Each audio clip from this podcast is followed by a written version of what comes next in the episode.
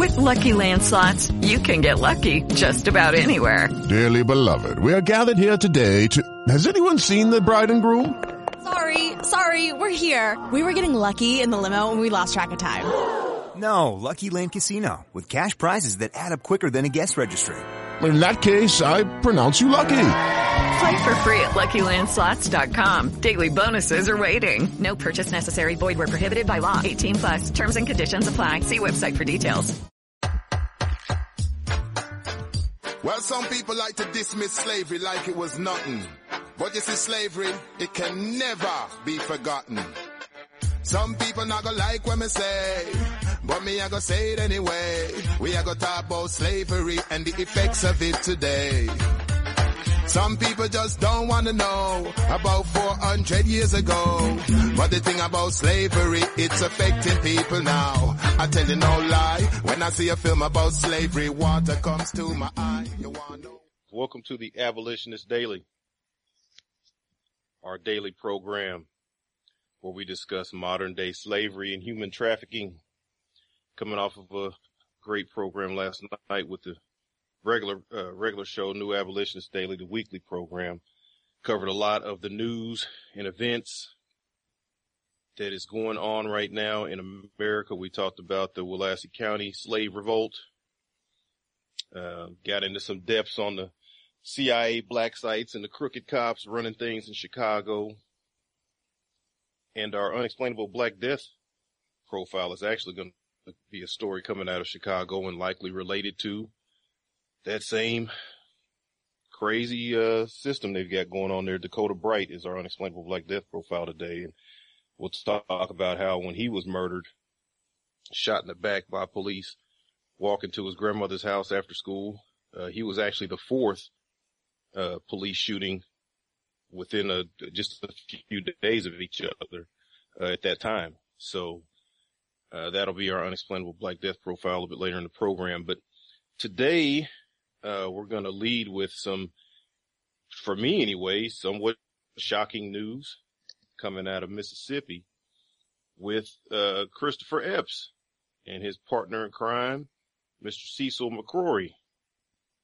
Uh, New Abolitionist broke this story out last uh, last fall, uh, late fall, winter, when uh, the longest serving um, prison commissioner in the state of Mississippi's history, a black man named uh, Christopher Epps, was brought up on a 49 count indictment from the feds, charging him with all types of corruption and money, I think money laundering and all, I mean, just it, it, the, the, the charges were just ridiculous against him. And then his partner in crime, Cecil McCrory, himself a former legislator. And at the time he was a sitting school board president. So that kind of ties into another one of our stories we'll be discussing today or just the, the, the, theme because there's not any one particular story. It's just the theme, a system that's in place in this country we call the school to prison pipeline. So you got people like Cecil McCrory that have a, a, a literal invested interest in seeing our youth continue on a pipeline that will take them directly to a future of incarceration and therefore enslavement here in America.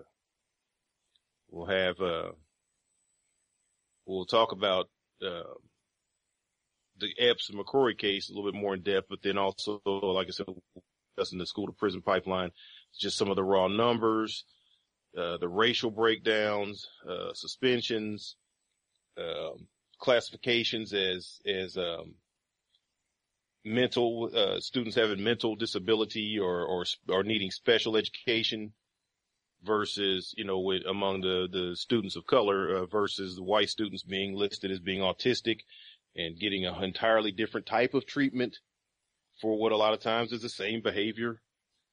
Uh, just a lot of little loopholes and, and interesting factoids that you have to introduce to the conversation as skillfully as you can and as with as much of an educated perspective as you can bring to it because what you're going to run into, I say it all the time. One thing you're going to learn listening to this program is about the idea of cognitive dissonance and how people in this country are trained in a certain way all of their lives. They think a certain way. They're told a certain thing. They're shown images billions of times over the course of their lives. By the time you talk to an average 30 year old, you know, adult male or female in this country, they've been programmed with so many of the same images and so they've heard so many of the same sound bites and they've, they've seen conversations go the same way. They've been told the same information so many times. Their minds are programmed. They're maybe not even as much of an individual with a, with a thinking mind as they imagine themselves to be. Most people are automatons. They're, they're programmed robots that look like humans that walk around and do what they've been told to do. One way you know that you can be free of brain programming and having to deal with robots is to join the abolitionist movement because it will make you a free thinker. It will set your mind free just to align yourself with the abolitionist cause and with the abolitionist movement and begin working in the movement to end modern day slavery, human trafficking, primarily focused on repealing the 13th Amendment or at least removing the exception from the 13th Amendment, which is one of the only laws on the books still exercised to this day that is written specifically for Africans in America.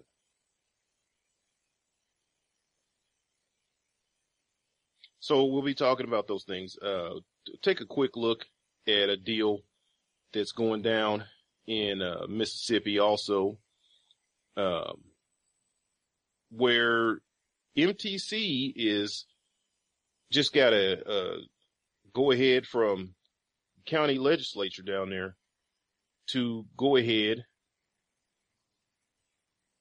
and expand on some property that they, they purchased that was once a CCA private prison and was shut down in 2012. And now a part of that, that prison is, has been turned into a county jail. And MTC is somewhat repeating what they did in South Texas with Willacy County and taking over a property that was closed down by another private prison after having a history of abuses and problems and issues or whatever, and they shut it down and then they step in and buy it and take over a new contracts and start funneling in new slaves and they're trying to open up this uh, Delta uh, Delta County jail to try to expand on this property and build a prison there and start shipping in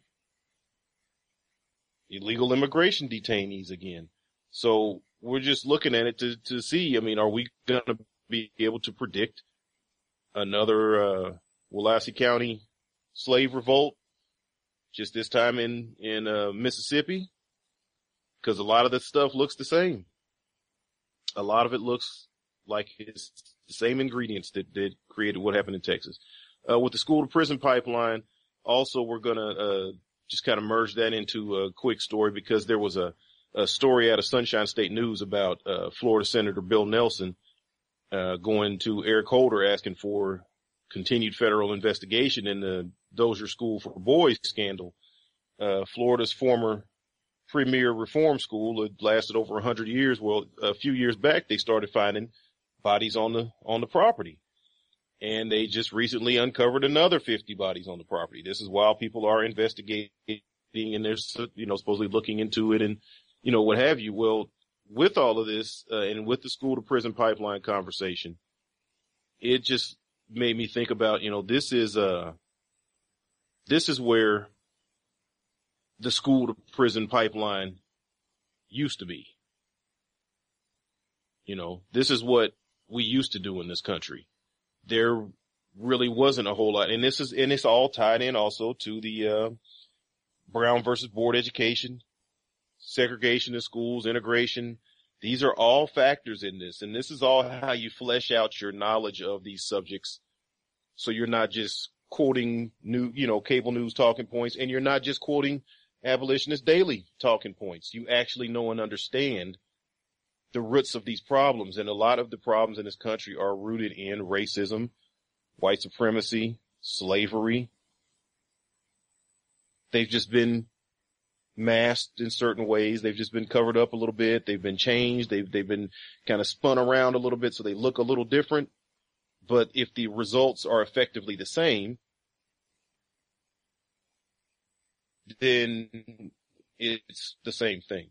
So, um, we'll look at the Dozier School for Boys and their current situation and their, their history of, of, uh, just atrocious. I mean, just, it's the worst. Literally beating children for, you know, a hundred years in this country, killing kids,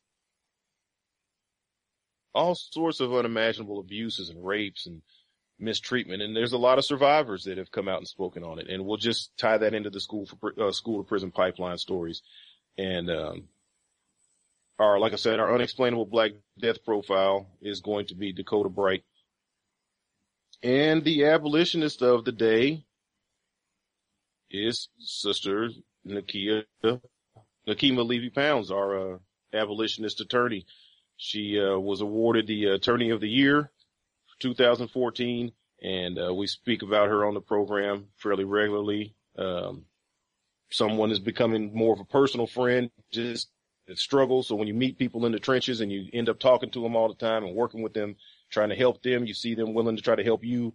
You know, you develop affection for them in a professional capacity and you see that they're also good people through and through. I mean, you want to help them get their word out, get their name out, get their, their activism out there so more people can come in and help them do their good work. So we'll feature her as our abolitionist of the day.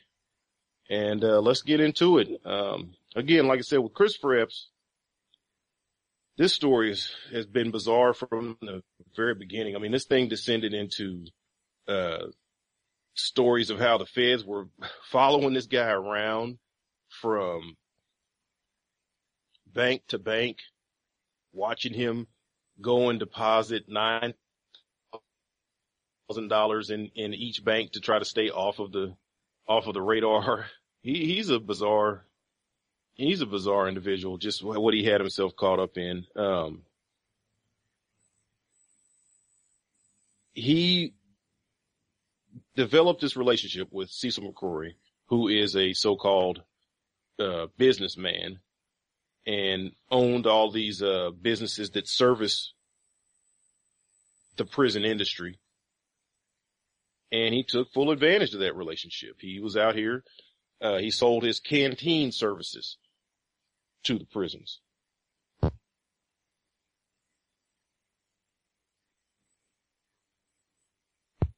He owned several companies that um, set these contracts up with the Mississippi Department of Corrections. Um, he had one company called American Transition Service, which got a one $1.4 million contract from 2009 to 2012 alone. And what they did was they ran a men and women's reentry facility out of a prison called Walnut Grove.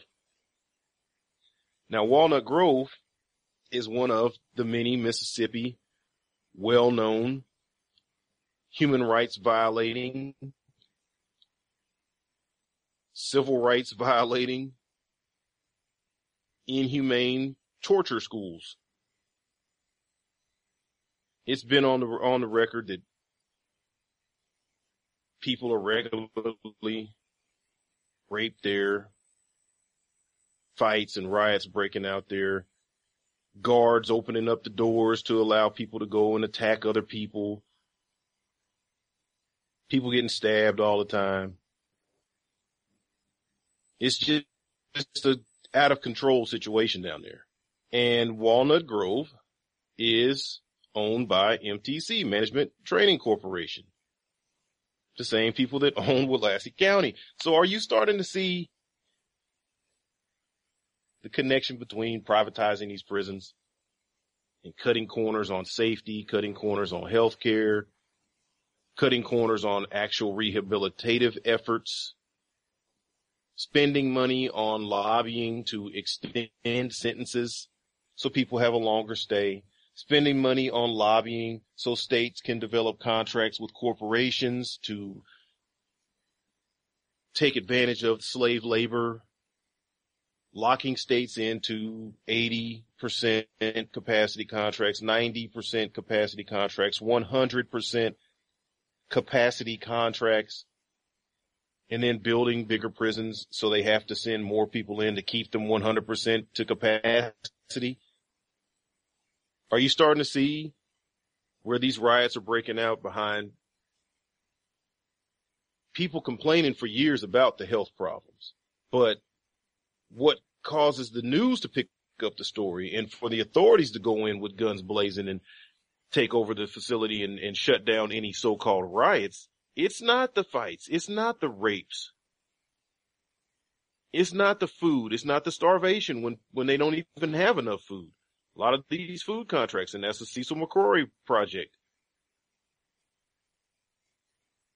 Cecil also owned GT Enterprises, which provided canteen services to the Missouri, to the Missouri, to the Mississippi Departments of Correction. Missouri must be doing something bad. He started back in 07, supplying commissary services to state and private prisons. So these are multi-million dollar contracts that this individual, a former state legislator, and when he resigned here in November, the sitting school board president, these are his private businesses that he owned. When he owned GT Enterprises, they assigned their commissary contract to the St. Louis based company, Keefe Commissary. And Keefe is a company that we discussed with the JPay. See, Keefe's got their hands in all kind of stuff too. McCrory is also owner of Mississippi Correctional Com- uh, Communications and Correctional Communications Inc. So with owning all of these businesses that service the prison industry and making a personal out of Christopher Epps, and then Christopher Epps awarding all of these contracts to Cecil's companies and then taking these kickbacks and having to run around town and literally make deposits in 10, 15 different banks all in the course of one day with federal investigators sitting there watching him do it pinging his phone, watching his locations. I guess in some cases, literally following him and watching him go in and out of banks, trying to stay off the radar. I mean, the guy could have used a Folgers can, you know, shoebox under the, put it under the mattress or something. I mean, what do you need to put? I don't even want to ask any questions of why you would do stupid things when you're obviously a stupid person. It just doesn't make any sense, but, um, so after all of this went down, you know, he, this guy gave up a $350,000 home. Feds took it. He was making $135,000 a year. Like I said, he had 30 plus years on the job. I mean, he could have retired and probably gotten away with it. Go off into the sunset, but he hung in there and the feds got a hold to him. So they didn't release much information on what exactly prompted him to give it up. But from the New York Times article, uh, they said they, they, they entered guilty pleas on Wednesday, said uh, federal court in Jackson, Mississippi, four months after authorities announced this 49 count indictment that named Christopher, the former commissioner of the Department of Corrections, and Cecil B. McCrory, one-time state lawmaker who had become involved with the private prisons industry. You, I love how they just kind of casually mention that he had become involved. Like it's all Epps' fault because he took these deals and he got involved. Yeah, sure, he didn't make him do it, and yes, he enriched himself to a degree. He got a million bucks out of it or something somehow over all this time. He was getting like $12,000 kickbacks at a time or something crazy. But yeah, they were in it. But Cecil McCrory has just as much responsibility and just as much of a position and a title and a spot in the community. And as a sitting school board president and as a business owner, he never determined he had any sort of a conflict of interest. And nobody ever called him out on that. And even as he goes ahead and does exactly as Christopher Epps is doing, pleading guilty to this, to, um, to, uh, money laundering, filing a false tax return, and money laundering conspiracy. When they both plead guilty to these things, and then the news story still comes out and says, how Epps is kind of the lead story here and as a one time or as the uh, Department of Corrections Commissioner. And then there's this other guy too, Cecil McCrory. He, he was a one time state lawmaker who who had become involved somehow with the prison. Well, that's cloudy. We're not sure how he had become involved. He owned several businesses that, that took taxpayers' money for years. Is how he was involved. So yeah, this guy was taking a salary, Epps, but McCrory was getting a salary too from this from the taxpayers in his different positions working for the county and working for the state. Writing the laws. So it'd be interesting. It'd be nice to see. That's why you see the promo for uh, Abolitionist Daily. We've got both their pictures up there because it's not just a one man story. It wasn't a one man show. So they both pleaded guilty. Epps uh, to money laundering conspiracy and filing a false tax return. McCrory pleaded guilty to money laundering conspiracy. Says Judge Henry T. Wingate scheduled sentencing hearings for June, and a lawyer for Mr. Epps, John M. Coletti, said he expected him to be sent to prison. No kidding. Says he worked his whole life to attain the pinnacle of his career in corrections, and now he's facing a jail sentence. It's not a good day for anybody. He said that Epps was cooperating with federal investigators and that there are others involved allegedly who have not yet been charged. Not just yet. McCrory's lawyer didn't respond. He didn't want to talk. See, McCrory is staying out of it as best he can. He's keeping his name because he's actually the conduit to the other people they can get Epps to talk more, and really what he's going to say is going to be basically hearsay. He kind of knows through other people what he thinks was going on and who was behind all. McCrory is the conduit. If anybody's cooperating with the feds to get more people indicted and, and arrested and convicted and sentenced and jailed, it's going to be Cecil McCrory. He's the businessman that had the contracts in hand. Like I said, when he had the uh, GT Enterprises, it was taking care of the canteens. He just turned around and sold that contract to, to Keefe out of St. Louis. And we've seen Keefe involved in all sorts of exploitation of the prison system and the private prison system, modern day slavery system. Says uh, the state's attorney's office had no comment beyond an announcement of the guilty pleas but Governor Phil Bryant said in a statement that Epps' downfall serves as an example that there are consequences for public corruption. No kidding. Are there really? Are there really consequences? I like seeing this guy's uh, black face being featured as the as the person that sees the consequences. I'm gonna keep hitting on that. I'm, you know, it it kind of frustrates me because it's like, how do you continue to just not mention these other people? How do you not prominently feature everybody? It's an equal opportunity, right? It's a free country. It's equal opportunity. Everybody is whatever. But when we do finally see when the banks collapsed and everybody was, they, they arrested like three black dudes from some banks that worked in Europe somewhere. How in the world do you go find these needles in the haystack? when they do get these crooked cops on different charges, when they do start bringing in people that actually serve time, not, you know, like in the Oscar Grant situation, serve 18 months and nine of those are time served while they were in the trial phase or whatever. And you turn around, and you're right back out free as almost as soon as they sentence you. We're not talking about those kind of sentences, like real sentences where people get 30, 40, 50, 60 years for their corruption. It tends to be guys that look a lot like Christopher Epps. I'll be interested in seeing what Cecil gets as far as sentencing. I'll be interested in seeing how it all shakes out with the helping, uh, helping, uh, prosecutors, you know, make these connections and implicate other people. It'll be interesting to see how it all shakes out. So again, um, it says uh, Mississippi officials opened a review of state contracts after Epps' indictment. And Mr. Bryant on Wednesday called for meaningful reform to the state contracting process. So now it sounds like Florida. And former Highway and Safety Transportation Administration head honcho and recent retiree, but brought back off the bench to hit the clutch three pointer to win the game, Julie Jones. Comes in and first thing she wants to do is look at these contracts and review these contracts because like Corizon has a billion dollar contract with the state of Florida where 300 and 346, I believe, people were killed in custody or died in custody.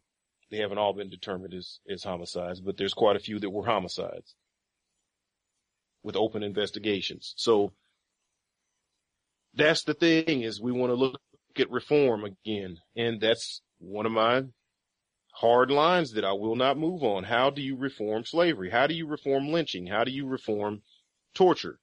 Are we going to reform? Are we going to torture a little bit? You abolish inhumane activities. You stop doing it altogether. Isn't that what you do? Do you reform your drug addiction? I'm gonna tighten it up. I'm only gonna shoot up heroin, you know, two days out the week versus uh, it's being a seven day a week habit. I'm gonna take it down and I'm gonna still be able to be a functioning drug addict. I'm gonna still be a functioning rapist. I'm gonna, I'm gonna only gonna go find victims once every three weeks. I'm gonna go on a lunar schedule. Do you get all sophisticated and exotic with these reforms of behavior that you think is reprehensible? Who sets the standard for what's reprehensible behavior? Clearly in America, the standard is not ending slavery for real.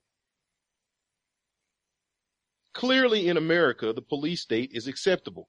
We've been talking about what's going on in Chicago, the black sites, snatching people off. We're talking about what's going on in Mississippi with these two individuals that were caught so far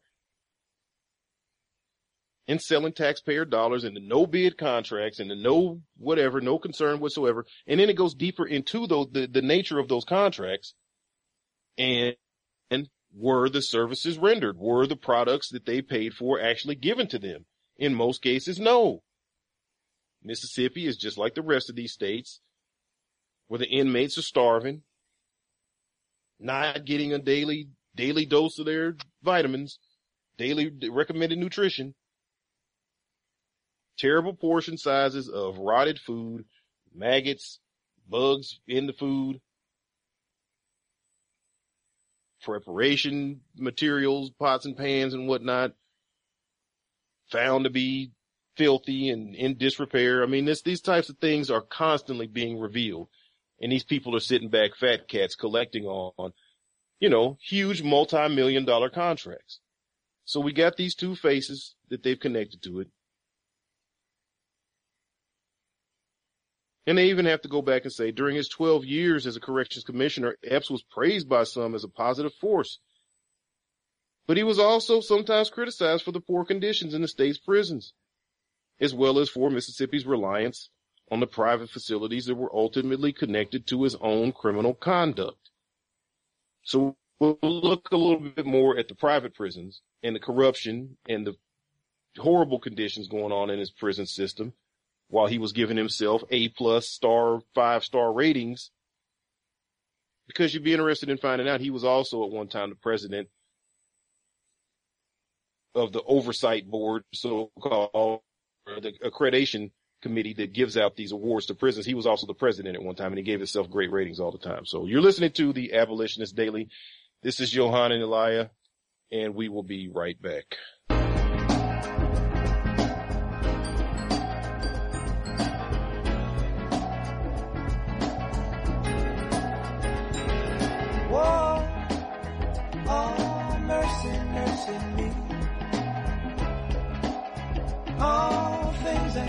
They used to be now.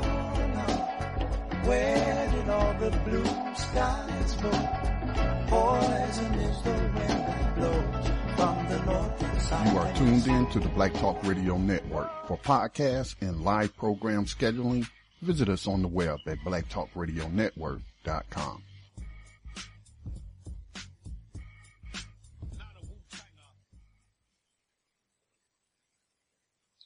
And we are back.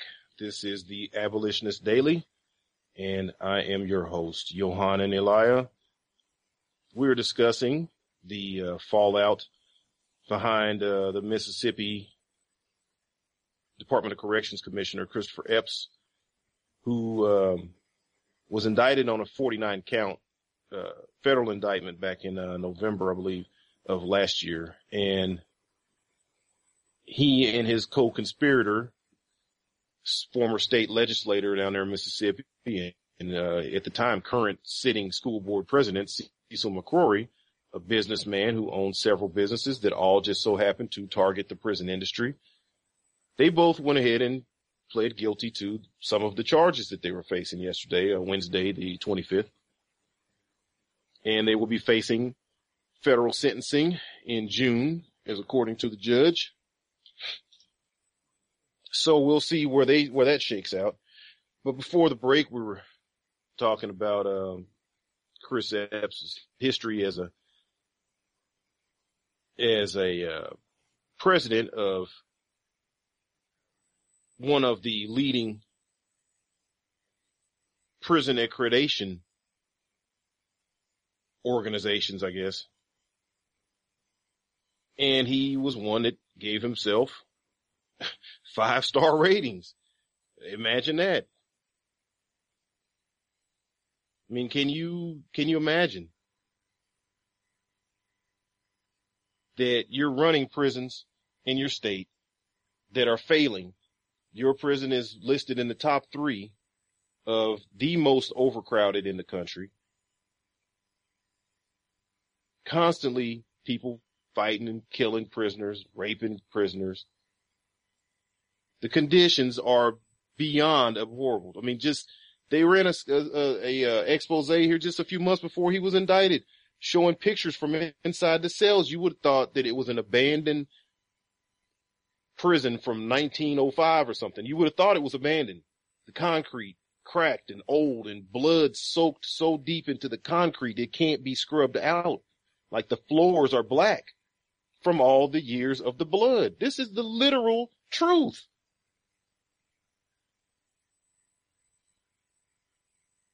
You would imagine that a person would have some sort of something about themselves where if you were, okay, the commissioner of the Department of Corrections in the state, okay, you did your job, you went to school, you, he started out with a, a degree in education, Christopher Epps, and became a teacher and wasn't making much money and was a little bit disillusioned about his career choices and what have you.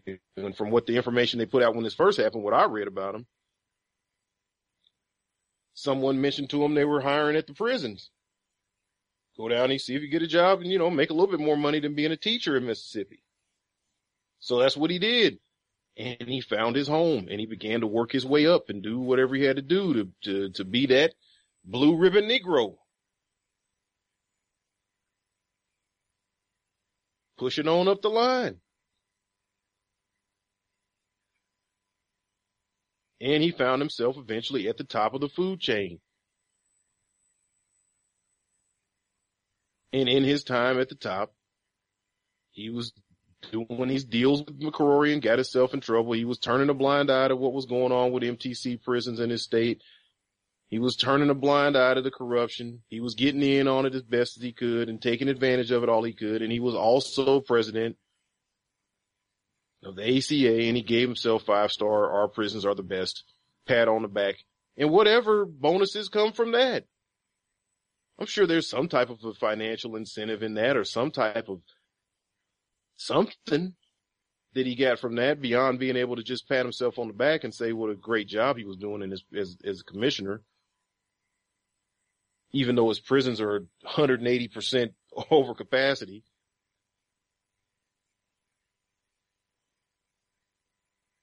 So this is the fallout. Big, uh, big deal, you know, right now. These guys are pled guilty. I didn't expect them to plead guilty. I'll be a hundred percent honest with you. I didn't, I didn't know how long it was going to shake out, how long it was going to take for them to, to get, you know, into it or find something to really pin and force their hand. I didn't know what was going to come of it, but I did not foresee, uh, pleading guilty and cooperating with the feds on it. I thought they'd probably figure out a way to sneak out the back or something on this thing and we forget about it and whatever. If you're listening to the broadcast, you have opinions, you have, um, questions, or you don't agree with, um, the way I'm assessing the situation, uh, please give us a call. Area code is 712 775 7035. And the access code is 367526 pound. You hit star six and then one and you will be here with me. So, uh, that's pretty much it. I mean, there's, there's a, a lot of things to this story, you know, a lot of inner workings. I didn't really want to, to spend a whole lot of time today going into like an hour of talking about this, what have you. We'll visit it again in the future as the fallout continues. As soon as we get more news about maybe who they're investigating in addition to, you know, these two guys now that they're cooperating or whatever, then definitely we'll get deeper into the corruption. But I think you know enough about what has happened that, um, that we can you know, we put this out here. I'll add the links to the page. You can do some investigation of your own and, uh, we'll move on because I, I, really wanted to focus on this whole school to prison uh, pipeline thing today. Um, because it's so prevalent in our country. And as a part of this program, um, we do tend to talk quite a bit about, you know, of course, adult prisons and, um, we got to remember, you know, where are the people coming from that populate these adult prisons at some point? I mean, when we talked about with the brother that called in, um, a couple of days ago to us, um, and discussed with us his situation in there in, in, uh, Wisconsin. And we start looking at the numbers and all of that and start looking at, um, how, you know, this like over 50% of black males age 30 to 47, you know, and how that affects of course, the workforce, how that, you know, the, the unemployment rate there. We start just looking at some of the systems that are in place that are putting people in these bad situations. And then I just kept digging and start seeing the school disparities and the suspension rates and dropout rates and how it all works together. And I just found myself digging into it. And it's something that I want to, uh, to bring to you all because in a lot of cases we don't know. It's almost, um, kind of a, a, a something we see just on the side, but we don't necessarily look deep into, you know, what's going on and why is this happening? And we don't care that these children are facing these conditions until they are in prison. And that's not really the time. I mean, of course you should care once they're there, but that's not really the time to start being uh, proactive, so to speak about the situation. All of a sudden now, you know, well, we got to do something about the prison population. Well, let's do something about the school to prison pipeline that's feeding it. I was in sales for years professionally as a, you know, that was my career, my primary career. The primary money making career, the primary career for my reputation as an individual, what I chose to do, the primary opportunity for me to meet people from around the world and, and learn things, you know, more about our society and how finance works. I mean, all these things came to me from sales. And one of the main things about sales is you keep your pipeline full. I hadn't been in sales very long at all, maybe not even a month. And I met a master of the game. This guy, smooth brother. He had his big billboards around town. You see his face smiling or whatever. And he just happened to come in my store and uh, he was buying something from you know from our store or whatever, and I knew I recognized him, but I didn't know who he was, and I I uh, went ahead and spoke to him, of course, you know, and and we started kind of talking. I was you know only black person there besides him, and just a young brother, you know, and kind of want to figure out what was going on, you know, whatever. We start talking. He said, "Oh yeah, you know, I work over at so and so, and then yeah, that's me, and then you've seen the." Oh, okay, I knew I knew you. So I start drilling them. Hey, you know, I just got started here. What can you tell me? You've obviously mastered this. I mean, what, what can, what do I need to know? I got my notepad here and my pen. I'm ready to take notes and learn how to be great at sales like you are. And he told me pretty straightforward, look, in this business of sales, you just have to focus on using your downtime, using any free time you have to keep filling up your pipeline because those people may not buy today, but they'll buy six months from now. They'll buy next year and you're going to need them that day too. And that mentality goes, I mean, there's nothing in this country that goes obviously more hand in hand with that mentality than the prison system. Cause you might not get them when they're nine. You might not get them when they're 19. Might not even get them when they're 29 but you're going to need them when they come in there at 42. When they make a mistake at, at 60, They're still going to be enslaved and put in the same system. You're still going to get a payoff from your hard work at keeping your pipeline full. And America has probably, I mean, if we've got the largest prison population of anybody on the planet, then it stands to reason we've got the fullest pipeline of potential prisoners headed toward prison on the planet. Don't those things go hand in hand? Doesn't that make sense to, to, to make that connection? If our prisons are consistently the fullest, by far the fullest, in our entire system of supervised care, as they call it, whether it's prison, probation, parole, halfway houses, as we talked about yesterday, the, the, the house arrest business, having people monitored at their homes. I mean, whatever aspect of it you want to throw in there, we have by we've got more people under these types of controls than dozens of entire countries' populations. You do realize that. And we're not talking about some little, you know, the island Curacao or something. We're not talking about some little small forgotten sandbar in Antilles or something. We're talking about like actual countries with real GDPs and, and millions of people and, you know, world powers. We have more people than those entire countries under some sort of supervised care. And that is a nonstop pipeline of children rolling right on out of the pipeline from as early as kindergarten. And at any time from kindergarten through 12th grade, if they make it that far,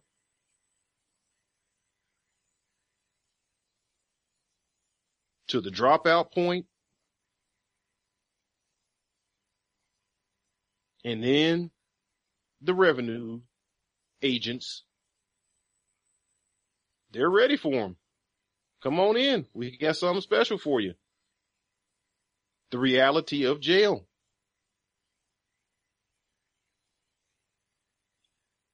So when we look at what's going on with our with our system and um, what we're doing to our children, what we're doing to our future,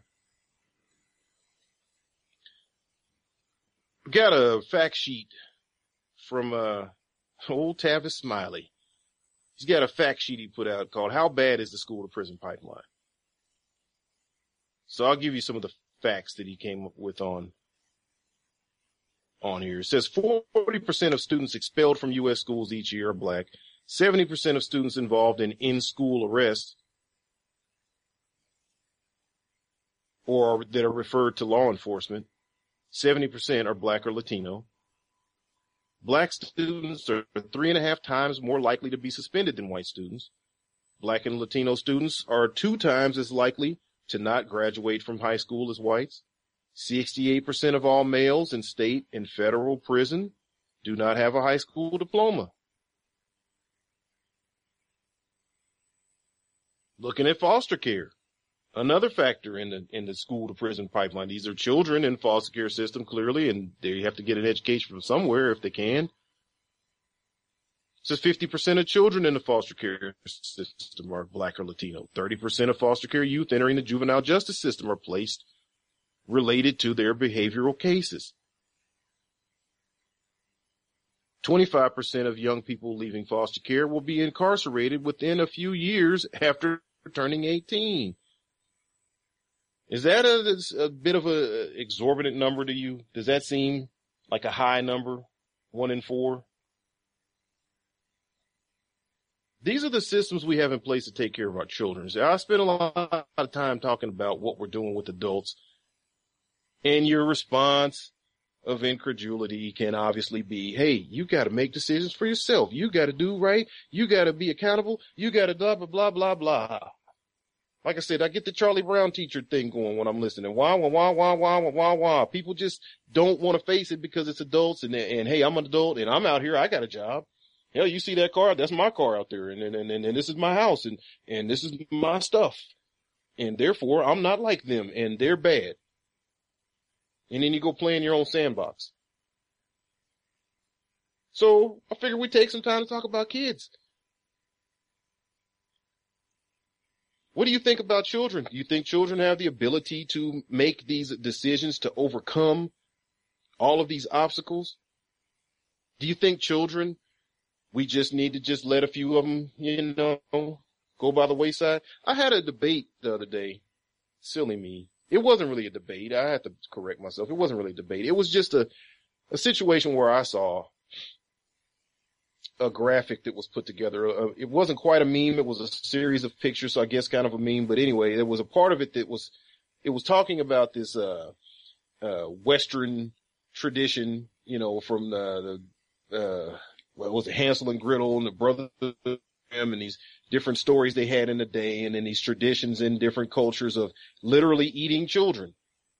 And then the person threw in Bible references saying it's even in the Bible, you know, whatever. And I'm like, okay, no, the Bible doesn't tell people to eat children. And it became kind of an extrapolated debate concerning, well, I didn't say that and I did say that and this is what I said and this is what the Bible says and blah, blah. And the point being that that was used as, that whole argument was presented as how awful, how sick are these people? What a sick society Western civilization is. Look at how we used to be when we were in Africa. We were never like this. We learned this from the white man. All these traditions and these religions and these things that say it's okay to kill your children and eat them and it's okay to rape your, your daughters. And I mean, all this, people just throw all this stuff out here because they just want to be so against a system and say that they're not involved in it. But if you're not involved in abolition of slavery, if you're not involved in dismantling systems like this, are you really in a position to talk about how bad somebody is because they wrote a story about eating children? Because you're eating children.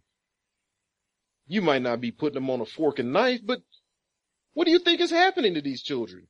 I just told you. One in four little children of any race, because I gave you race specific statistics already, but of any race, one in four that exit the foster care system will be incarcerated in just a short matter of time once they've turned 18. Part of how I became so serious about this abolitionist movement is when I saw the stats that were saying one in four black males will serve at least two years in a penitentiary in numbers that were associated with those types of predictions.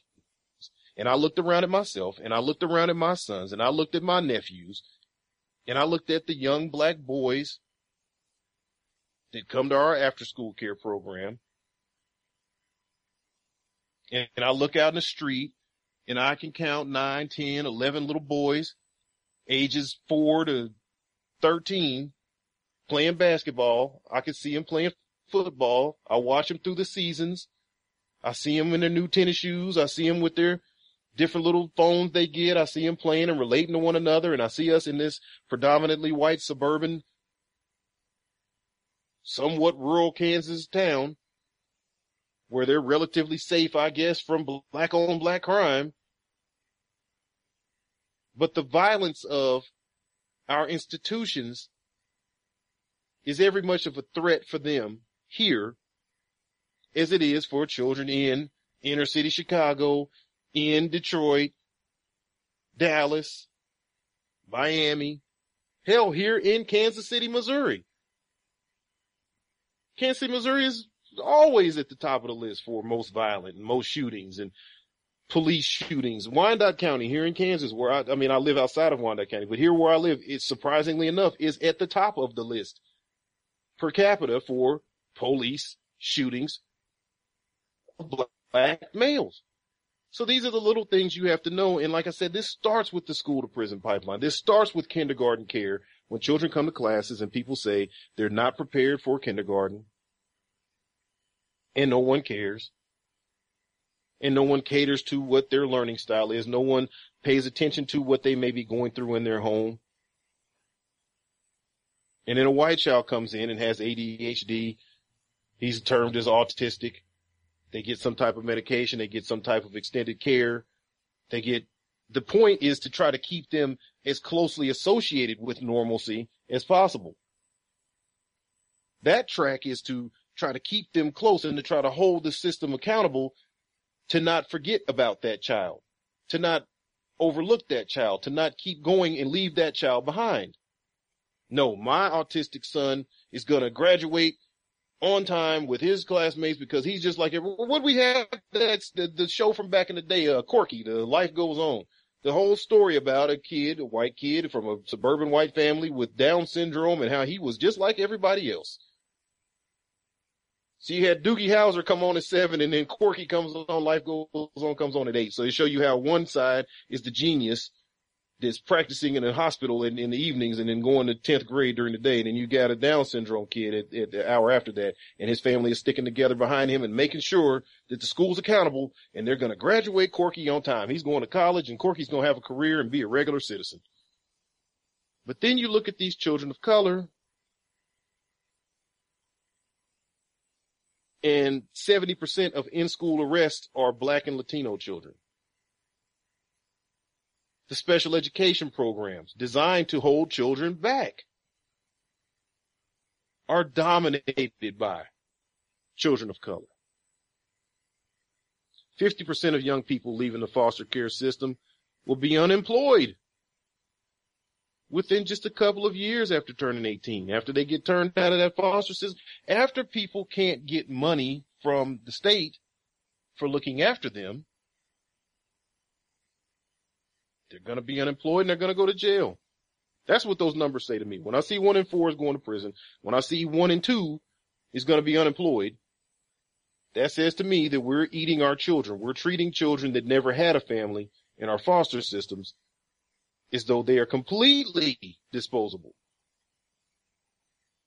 70% of inmates in the California state prison system are former foster care youth. And California is suing to keep itself at damn near 200% capacity for the last five years, fighting with Supreme Court, fighting to keep slaves in prisons. Are you seeing a picture? I say it all the time. All I really want to do, see, I see the dot board, the, the matrix, literally like a dot matrix. I see the dots all over the board. So what I'm trying to do for you is just draw the lines, dot to dot to dot, and then you'll see the picture for yourself if you look 70% of the inmates in California state prison are former foster care youth. Does that not send up any kind of flag for anybody? That these were children that were deemed expendable, that were deemed frying pot ready from as young as four or five years old. Somebody eyeballed them just like you go on a, on a, on a, uh, cow pen or something, a pig pen or something. Go on a farm, a meat farm somewhere and hand pick which ones you think are look healthy and look good for getting put on the main line there to butcher shop. There's no future. When you have 70% of the people in the state prison, one of the most incarcerated states in America, itself one of the largest economies on the planet, the state of California itself. You look at the macro, then the micro. You look at the, the big picture of what California represents. And then you look at this, these little small individual pockets of what's going on in a state like California, leading our nation. 70% of the people in state prisons are former foster care youth. That doesn't, that doesn't shake you up a little bit. You don't think, well, maybe we need to look and that's why this is a big part of this program today, because I really want to drive home and I want to have it stuck there on the podcast for posterity, a conversation that gets even more deep into and covers a lot of the points of our pipeline. Cause yeah, sure, we can cut off the 13th. I see that. I can see that. And I would feel good about that for my sons. I would feel good about that for the future generations. I, I, I would be happy that that happened. It's a landmark situation. until he went back, what, uh, 15 years later or so. Frederick Douglass was proud of the, the 13th, I'm sure. At the moment it happened, like, man, we finally got something done. All this running and hiding and fighting for my life and going around, you know, with a thread over my head for all these years and really trying to get it. I mean, it's finally something happened. And I'm sure he sat back at least that afternoon, leaned back in his rocking chair and felt pretty, pretty proud for a few hours. But then some time passed and he saw what was really going on. And he came back and called it a stupendous fraud and called out Lincoln for his lies but it took some time for that to bear out. So I, I think the 13th being repealed or having that exception pulled out of it, that would be so specific to what we're talking about. I wouldn't have any, any way not to feel like I was a part of something that made a change happen. So yeah, that'd be great. But dismantling our pipeline is the way that we're going to actually st- starve the beast. See, you beset evil with good. Yes, sure you put more love in and you can overtake the evil. You know, I know the, the basics, you know, the, the yin and yang and the, the, the, these, you know, I understand these philosophies or what have you. But in reality, you have to replace a system with something that works just as well for the evildoers, for them to even consider letting go of what they're currently using. When prohibition came in place, we did not have a federal uh, income tax in place as it exists today. Our primary tax in this country was the liquor tax.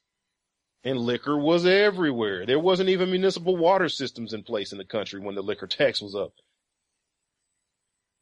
You want water, you go down to the river, I guess. Had dig a well or so. I don't know how people got water. A lot of people didn't have water. They drink a lot of liquor though. And it was taxed heavily and it ran the revenue of the country. We kicked off wars and just like today with that money. Not much infrastructure built, but we, we had our fair share of wars and we built up some stockpiles of, of, uh, weapons and whatnot. And we, st- that was the beginnings of America who we would eventually become. But after prohibition was repealed, then you suddenly had a liquor tax and an income tax in place. Hey, we doubled our double down.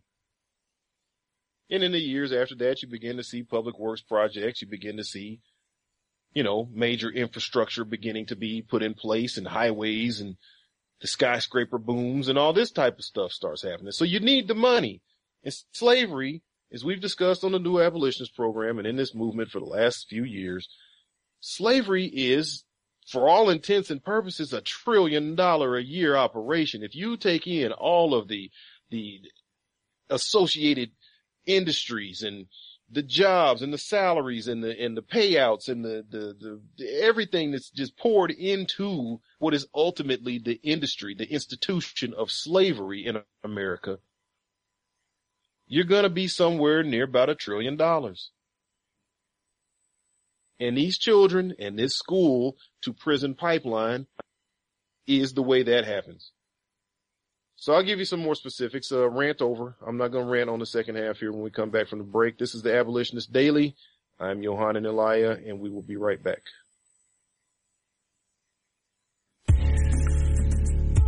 Okay. This joint here is dedicated to my man Mark. Get better soon, kid.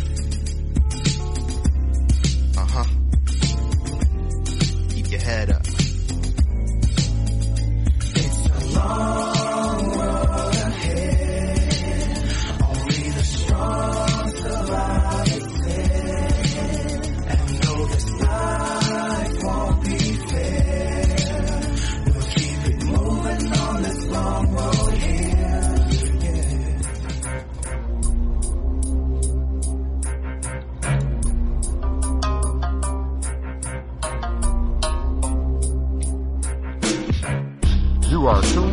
to the Black Talk Radio Network.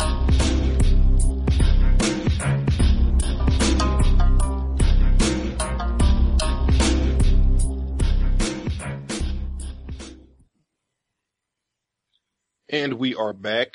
This is the Abolitionist Daily. I'm your host, Johan and Elia. We are looking at the school to prison pipeline right now. Uh, let me give you the number again because there's got to be somebody with an opinion on this. There's got to be people who are directly affected by this, just like I am, who have an interest in this, an opinion, uh, maybe people that don't agree with me. But uh, feel free to call in. Area code is 712 775 7035.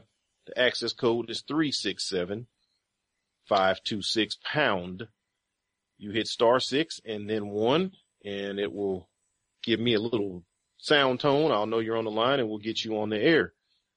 So before the break, I was kind of going just in a generalized fashion discussing, you know, some of the stats and just some of this, just creating the, the environment so you will understand how this is a very heavily racialized, um, taking advantage of the same portion of our culture from childhood as we see as the main incarcerated persons as adults talking about the pipeline being the way to feed the beast overall. So not only are we looking to cut off the head at the top, the 13th Amendment, the, the, the financial incentive overall to make a person a slave, even being legal, cutting that out, but also looking at the roots and how to end feeding the system. And right now that's what we're doing is feeding the system. From a 2007 study by the Advancement Project and the Power U Center for Social Change, they say that every 100 students who are suspended, 15 are black, 7.9 are in, American Indians, 6.8 are Latinos, and 4 are white. Same study reports that the U.S. spends about about $70 billion annually on, on incarceration, probation, and parole, this number lends itself to 127% funding increase for incarceration from the years 1987 to 2007. But compare that to a 21% increase in funding for higher education. An over 100%, an over 110% increase in the difference between. Do you tell me what is this country focused on?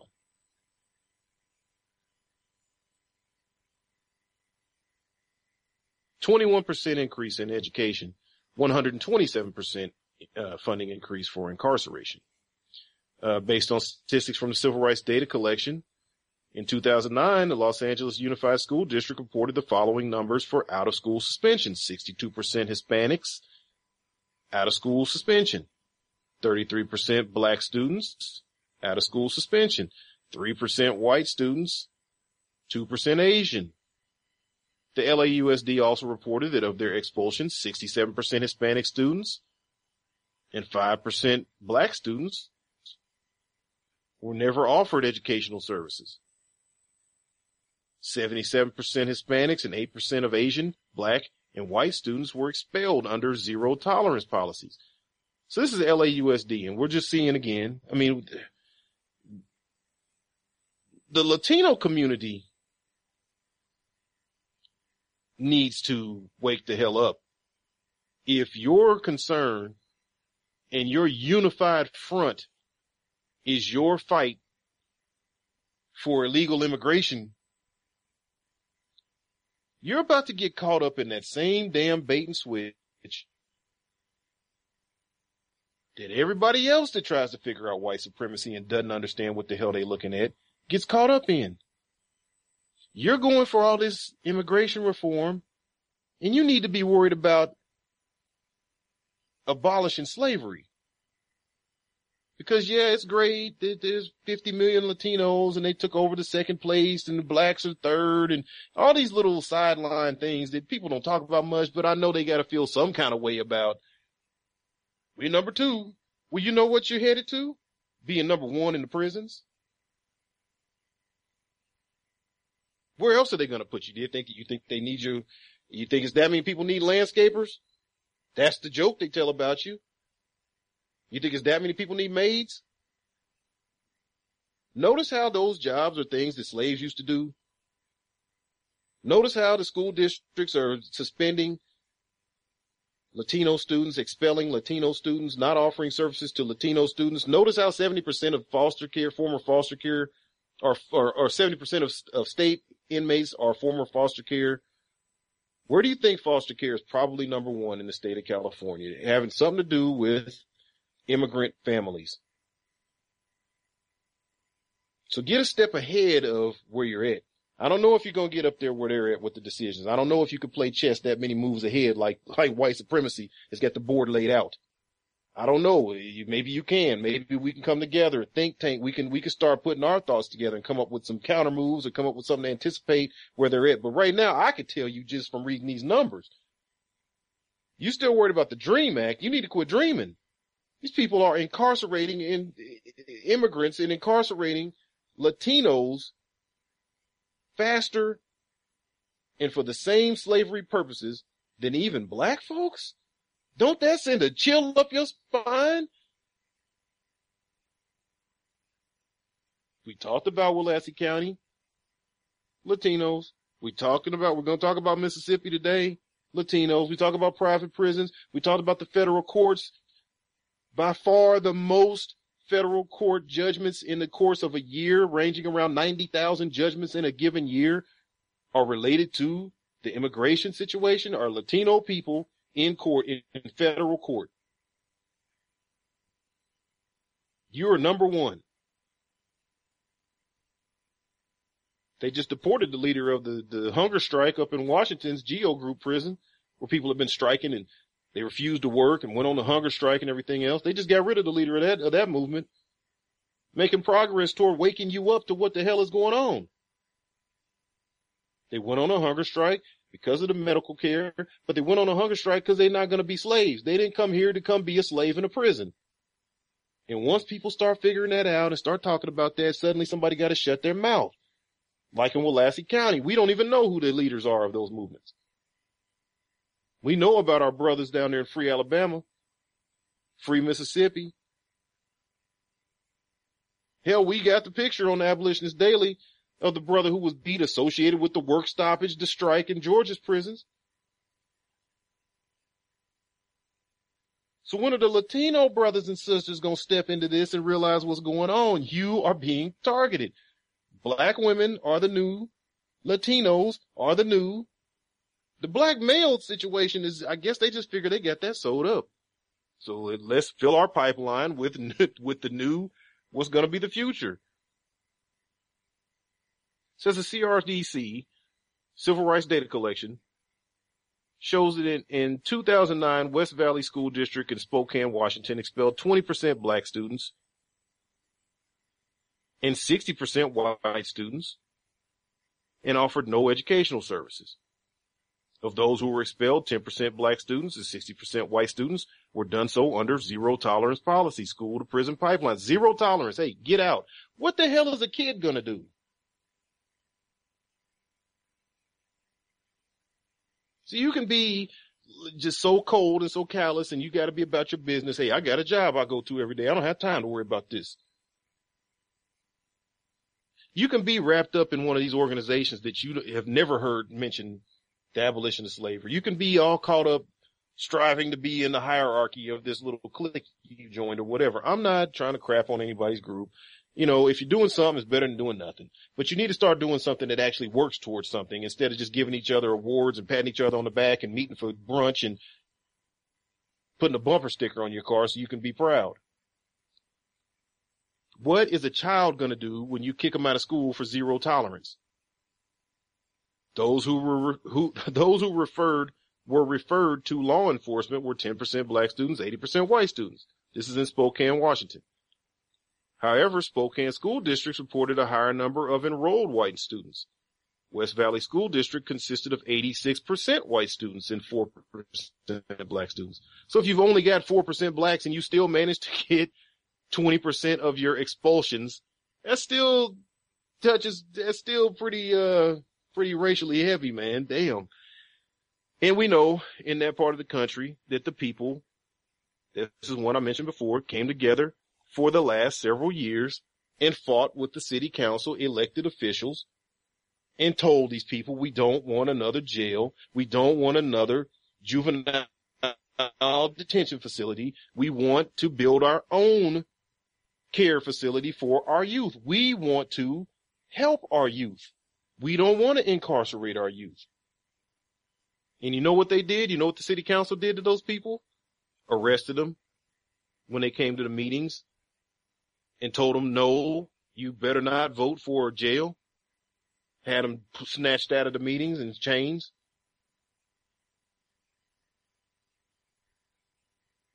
Hell no, we don't want to hear from you. As a matter of fact, we're going back here behind these closed doors and we're going to vote yes.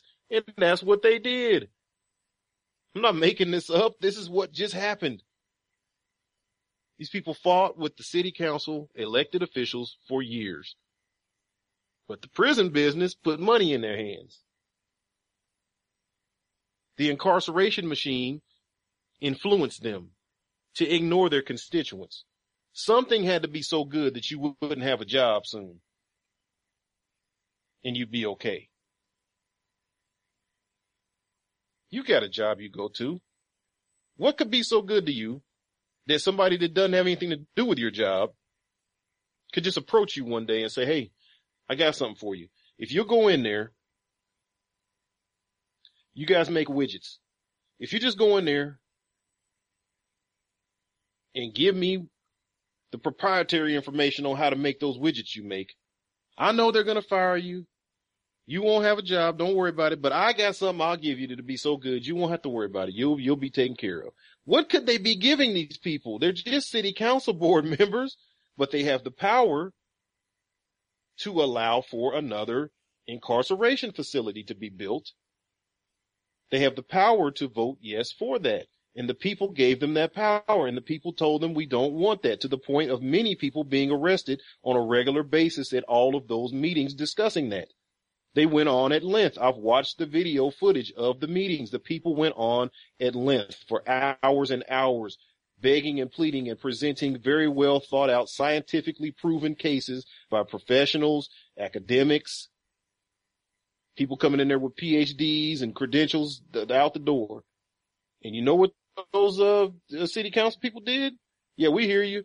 Uh, uh, all that vote for uh incarceration facility to be built here for our youth in the city, uh, say uh aye. Aye. The ayes have it. And the people got a foot in their ass out the meeting, right out the front door. So, like I said, look at how this pipeline is sending children to the prison. St. Louis, Missouri schools. The Normandy school district is 98% black population. 100% of all students who received more than one out of school suspension were black. 100% of those who were expelled without educational services and 100% of those who were referred to law enforcement were black. 67% of black students and 33% of white students were referred to law enforcement. There's no point in even wasting time telling. I mean, if you didn't hear that, then you're deaf. You don't even hear the show anyway. New Orleans, Louisiana has numbers equally as staggering. The Orleans Parish School Board's expulsions under zero tolerance policies were 100% black.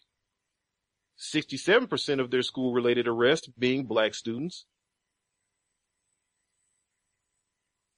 The Charter School Association has 75% of their expelled students without educational services offered black.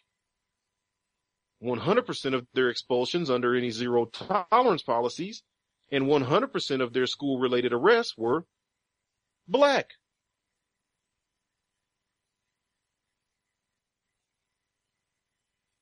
What are you doing to children, man? What are you, what is the point of telling a kid, we don't have anything to offer you. We're just going to sit here and wait until you end up in prison. How many, okay, you hear somebody says they overcome and that's a, a, a, a unique situation. You hear a person brag of how, man, we came from nothing. We profile these people that come from nothing. They had nothing. I was broke. We didn't have nothing. We didn't eat. Uh, mom and daddy was on drugs and we da da da da da. All this stuff up the line till you make it one day and you become somebody. And we all clap and praise and we all know from the deepest point in our humanity that this is a shining example of excellence, of overcoming. And even though we have our own jobs and we have our own lives, to what extent do we see that person as having done even more than we did? having achieved even more than we have, especially considering their odds that they faced. And then we look at ourselves and realize if we haven't done that and we weren't in those same situations as abject poverty and molestation or mom and daddy fighting or using drugs, getting shot. I mean, all this kind of stuff kids overcome in these rare cases. If we didn't do that, then how much more rare and special does that make that one individual who did that? And so then you look at the masses of your systems that are in place, the public school systems that are in place. How many rare and extraordinary superstar shining examples of individuals do you really think are going to somehow just ping and pop up out of the mass and become that one? How many ones do you think there are? And we're talking about major cities, St. Louis, Louis, New Orleans, Louisiana. We're talking about Louisiana, the most incarcerated state in the country, the most incarcerated, incorporated state of people on the planet. And you wonder how it gets that way? You have a thought, a question in your mind where you like, man, I wonder what they're doing down there in Louisiana. Them people are off the chain. I don't know how they live down there. I don't know how they making it down there. Man, they, whoo, them jails. Oh, the prisons. It's the biggest prison and whatever else kind of crazy comment. I mean, don't you want to find out why it's that way? This is your country. You tell me if I don't like America, I should get out because presuming that you love it so much. So you love this because this is your country. Well, we have problems you know, we have to overcome, but you're not even moving to, to identify them. So how are you going to convince anybody you're trying to overcome anything? Don't they say alcoholics, the first step is admitting you have a problem? America has a problem with slavery. How about we start admitting it? So again, this ties to our private prison issue. Guess who's in the middle of policing schools, even though they are not a law enforcement agency? CCA. Corrections Corporation of America has extended its reach beyond the corrections sector and into the public school system. Despite not being a law enforcement agency or staffed with certified peace officers, CCA employees assist local enforcement agencies in conducting school drug raids, for example, Arizona's Vista Grande High School. CCA provided K-9 teams to help conduct a drug sweep at this school. School was put on lockdown and all students were lined up against the wall as dogs patrolled the corridors. As a result of the raids, three students aged between 15 and 17 were charged with possession of marijuana with quote to invite for profit oh okay to to invite for profit prison guards to conduct law enforcement actions in a high school is perhaps the most direct expression of the schools to prison pipeline I've ever seen said Caroline Isaacs program director of the Tucson office of American Friends Service Committee former prison warden and correctional specialist Carl Tjobin raised questions about involving a company that has been at the heart of violent controversies and scandals across this country in your schools. He added, I don't think you ought to use corrections officers around children. It's a different culture. It's a different setting. It's a different approach. It's inappropriate. Uh, Carl, it's slavery. They bring the slave masters right on into the school so your kids can just get hip to what's going on. Did you see Django? Did you see them dudes riding around on horses with the whips? Krakow? Knocking the black off them people's backs? Those are slave masters. Those are overseers. The sooner you make the connection between what you saw with that and what they do, is the sooner you'll be able to make the connection between what they're doing in the prisons right now. And when you prepare these children for that type of mentality and to be able to deal with that type of thing, see, that's a PTSD type event. You go to school and you get lined up because they, they got three arrests out of the entire school for kids possessing marijuana. They didn't even say how much. But they, they managed to get three, three arrests out of that. It was worth locking down the entire school. So you got the kids at Columbine. And you got the kids at the Vista Grande. Put them in the same psych freaking care because they've all been traumatized by something that shouldn't have happened. The adults should have kept them safe from this. But the adults think it's a joke. The adults think it's something they don't have to pay attention to. So we send private prisons into the schools to police the children.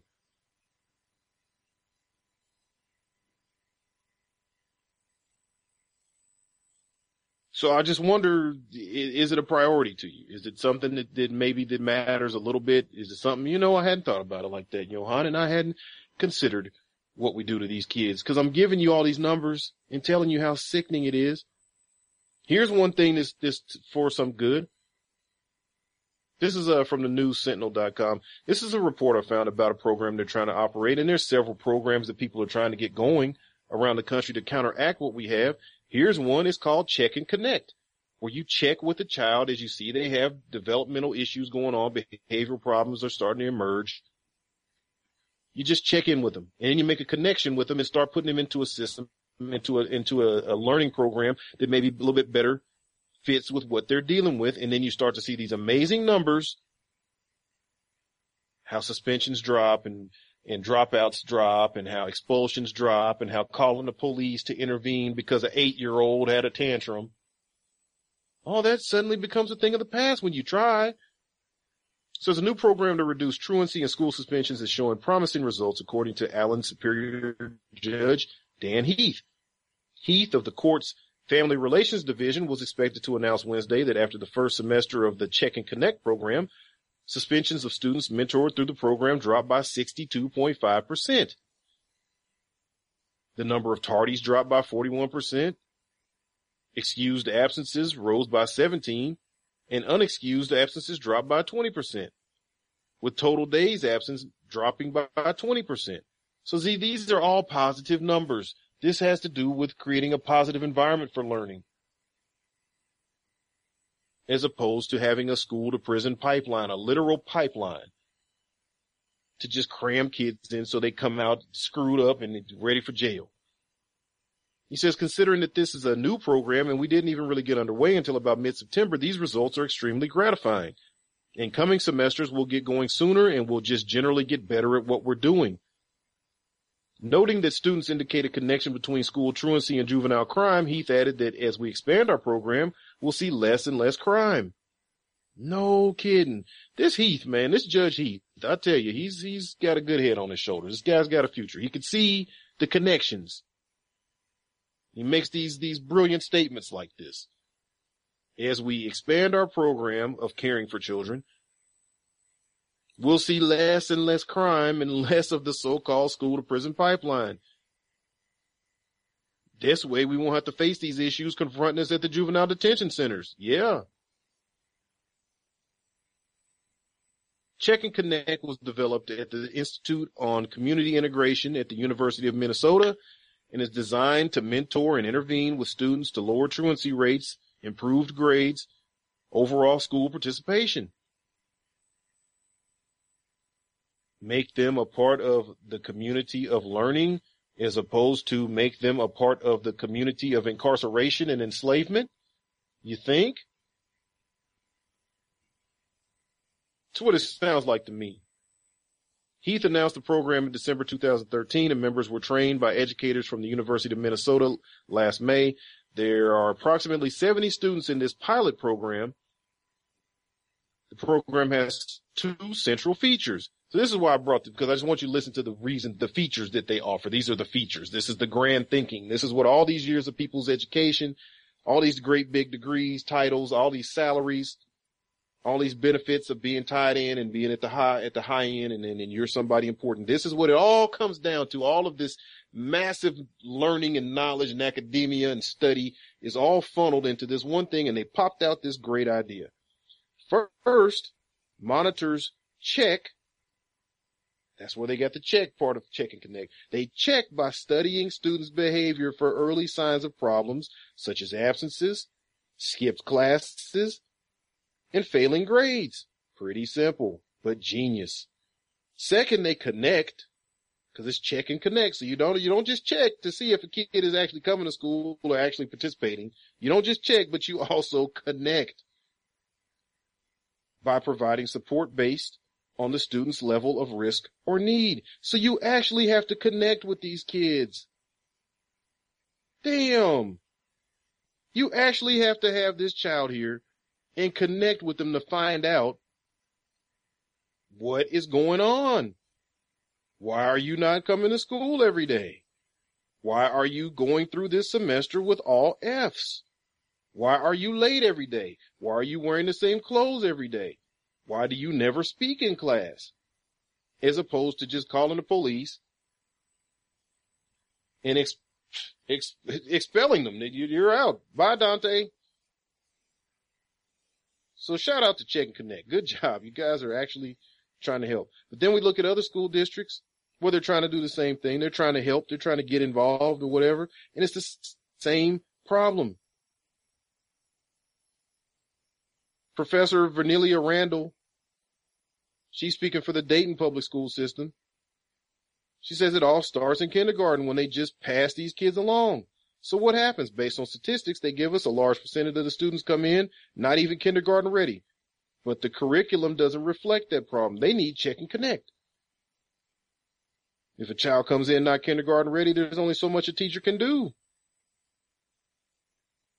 According to 2012 and 13 report from Ohio Department of Education, only 24% of DPS students were considered kindergarten ready. So here we have again that one in four number.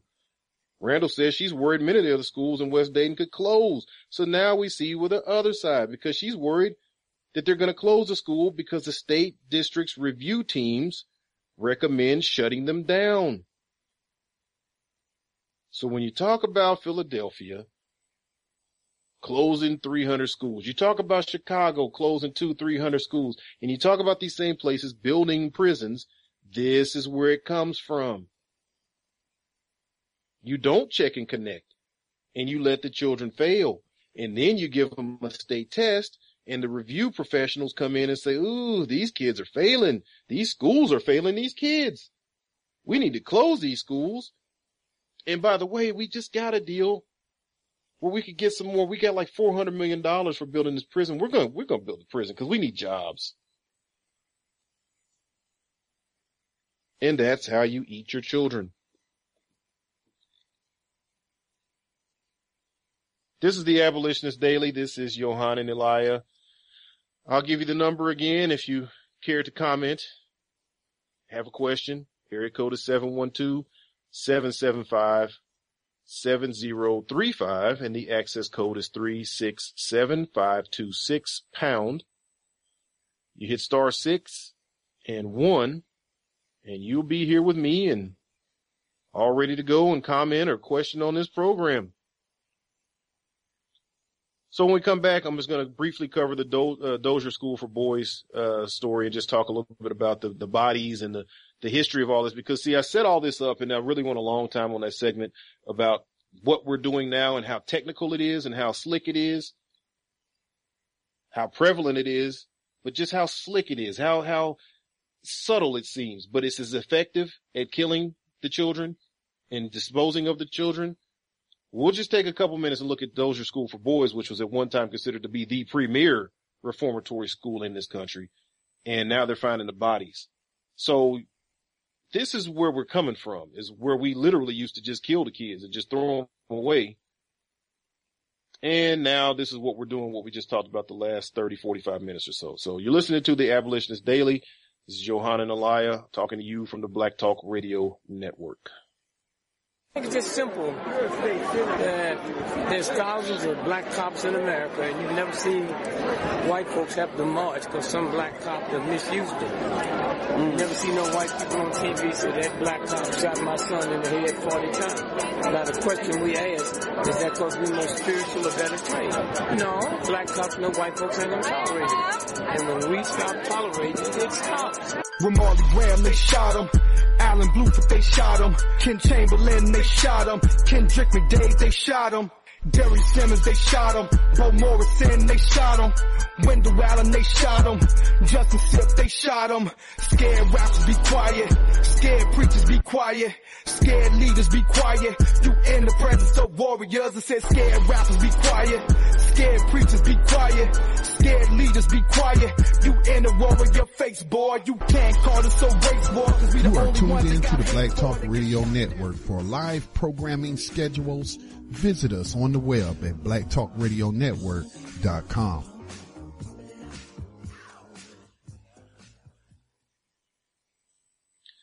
Welcome back. This is the Abolitionist Daily, and I am Yohanan Elia. This is the Black Talk Radio Network, and we've been discussing today at length the uh, school to prison pipeline and just some of the numbers, statistics, and whatnot. Some of the the things that are in place to facilitate how we see what has been going on in our country with closing schools and building prisons, with leaving children with no options, then not the children even know how to evaluate options. Calling us to the table, you know, calling us to putting our feet to the fire about what we're doing to our children when we expel them, when we suspend them continually, when we pick out certain ethnicities. I think we pointed out to the Latino communities how prevalent this is uh, and how important this is to consider for their own ethnic group as they are now uh, number two at 50 million people in America and looking to get a large number out of the estimated 11 million illegal immigrants that are in this country that are looking for clemency, looking for uh, for that whole thing to just kind of go away, so they can be a part of the slave gang. And now to uh, wrap that up, we're going to look at the School for Boys, also known as the Arthur G. Dozier School for Boys. It was a reform school operated by the state of Florida in Marianna from January 1900 until June 2011. It was uh, at one time the largest juvenile refu- uh, reform institution in the United States. Through its 111 year history, the school gained a reputation for abuse, beatings, rapes, torture, and even murder of students by the staff. So they had their investigations. They would change leadership. They kept saying they were going to improve. They were going to reform what they were doing there. Reform the reform school. But it just kept on and kept on coming out what was happening there. So, Florida Department of Law Enforcement, that famous bunch of crack investigators that are all over the Florida Department of Corrections murder mysteries. I'm sure it's real difficult to look at the situation with Darren Rainey and figure out if he was killed or not. I'm pretty sure it's hard to look at uh, Jordan or Randall Jordan Aparo and, and see that what looks like a chalk outline, a body outline against that wall where he was in the fetal position, curled up, trying to survive while two or three cans of chemical mace were poured out on his face. Left a coating about, oh, about a half inch thick on the wall when they pulled his body, dead body away from it. Pretty tough for uh, FDLE to investigate that, I guess. And it looks like it's the same thing. It's pretty tough for the FDLE to investigate all these bodies they keep finding at the Dozier School for Boys. And I bring this up because this is where we're coming from when we talk about the school for, uh, to prison pipeline. For 100 years, this was the standard.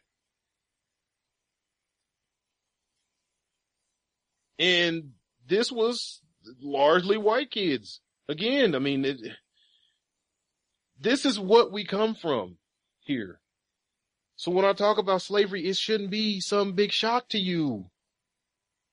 Shouldn't be so hard for you to swallow it down, for you to just take it that it's true. Because even though this may not have been slavery per se, and we have, now that we have systems in place where we can take full advantage of slavery, we've kind of moved on from the reform aspect because the reform schools contributed their fair share of, of kids to the prison system too. No doubt there's numbers like the California numbers where 70% of the inmates came from foster care. I'm positive there's reports and numbers that show what percentage of state inmates, you know, state to state around the country came directly from reformatories. And at this time, for a hundred years, you beat these kids and rape these kids and throw these kids around. There's a report, there's some uh, guy had a report where he was talking about how they used to put kids in the damn clothes dryers, just throw them in the dryer and turn the dryer on. That was your punishment. So there's all kind of sick and sadistic things going on at this school, but it comes back up now because they're still supposedly investigating it, but it comes up back up now in the news because new evidence has been found again. Sunshine State News reports that the Florida Senator, Bill Nelson, asked for the U.S. Department of Justice to probe into the Arthur G. Dozier School for Boys in Marianna its federal investigation of prison deaths in Florida continues. So see, now he even sees, okay, so you guys are down here checking out what we're doing in the prisons.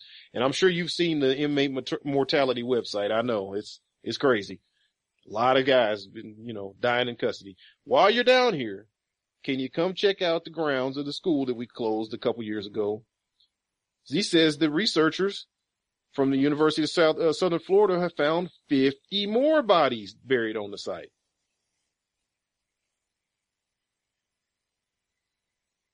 There was as many as 60 bodies found in 2013.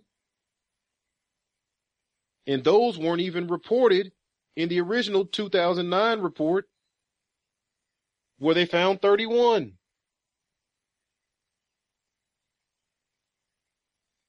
I mean, some of these stories, just like we were talking about yesterday with Chicago, and we're talking about the just, I mean, how absurd is it? How, how mind blowing is it for you to consider that here in America, your police agencies, where all these good cops are at, and every time anything goes down, everybody tells you these good cops and they're just heroes and they're just good guys trying to do their job. They deserve to go home to their families too. They shouldn't be in danger out here. And, and because they shoot 12 year old kids with BB guns, hey, they didn't know if it was a gun. And just because they shoot, uh, men with their backs turned to them 41 times, because they got their wallet in their hand. And just because they go in Walmarts and act like stormtroopers and shoot guys that are standing talking on their cell phone with their head cocked to the side, holding a phone to their shoulder, and they just so happen to have an airsoft pellet gun in their hand that was on the shelf in the store that they're shopping at. Man, these people deserve to go home. Just because a car backfires when it drives past a cop, they need like 25 cops to, to hop in their cars and calling our cars, go on a high speed chase across the city and fill that car with 200 bullets and kill those people who were unarmed and hadn't broken any laws. Because they're just heroes trying to do their jobs. They're just trying to do their jobs. They're just, just trying to get by like the rest of us. Then you see reports like this coming out and you see that our system is set up where you find 30 bodies on site and no arrests. You go back in a couple years, you find 60 more bodies on site. Nah, no, no, no arrests. No. Can't see where we need to, you know, trouble anybody with any kind of legal criminal implications for all these dead people. And you keep going back to the site and you keep digging up bodies and you just keep, so now they got a state senator on the case. They said, uh, Senator Nelson's been involved in this from the beginning, begging for more people to come and investigate this. He calls it state sanctioned barbarism. They know about the flogging. They know about the sexual assaults. They see that clearly this must also include murder. Families of the victims, they call themselves the White House Boys which is named for the building where named for the building where they were taken to be disciplined. Produced a horrifying picture of life at the 159 acre institution, particularly between 1914 and 1952, but they didn't close it till 2011 when they found bodies there in 2009 and went on a couple more years. So, I mean, they could try to put it back into the early 1900s, but I, I, that ain't flying with me. I think it's pretty obvious that there's a lot of people who should be implicated in this. I think it's pretty obvious there's murder going on at this place and it was so systematic and so easy to do it. And like I said, this is just something I'm bringing up to contrast the school to prison pipeline because this reformatory situation was up until recently what we did with kids.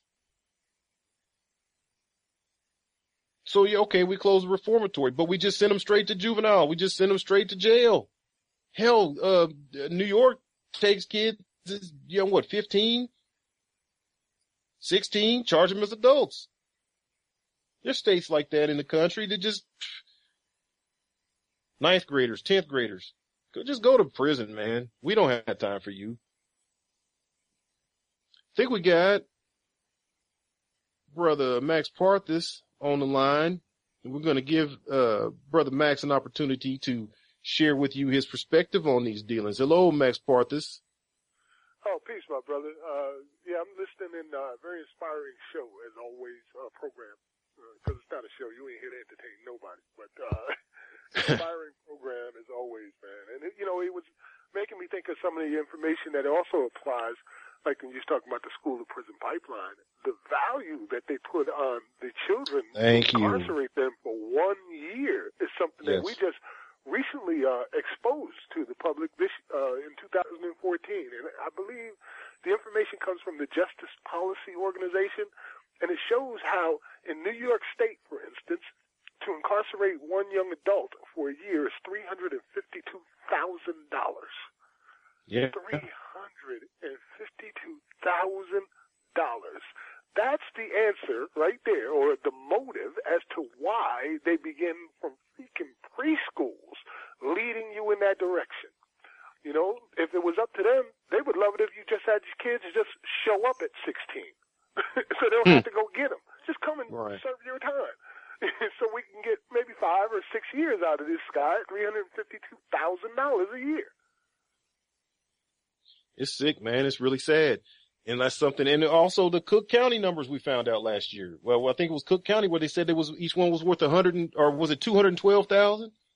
Uh, I have the list by state, but not by county. But I think yeah, it was okay. two hundred twelve thousand in, in Cook County, and that was the first time I think we were exposed to the enormous cost yeah. that prisons were reaping. Uh, you know, we had always thought and I spoke of it before, that the average was like thirty to fifty thousand dollars, and that was a lot from Chris Hayes's reporting and gathering. You know, saying it was worth thirty to fifty thousand dollars a year, but that's nothing compared to the reality of it. You know, as we mentioned, three hundred and fifty-two thousand across the state of New York to incarcerate one child, and the fast food or the McDonald's of slavery uh, in across America is Louisiana, the prison capital of the world. Only takes forty six thousand a year in for every young adult. They're like the McDonald's of slavery. Yeah, yeah, they've got it down. They got it. Down. They got the cost down, so we can do more. High volume. Yeah. And even that is still high. I mean, forty six thousand for one year. You know, come on, man. You really could send that child to college for that. To a good Of course. College. Yeah. Yeah. But that's not. That's um.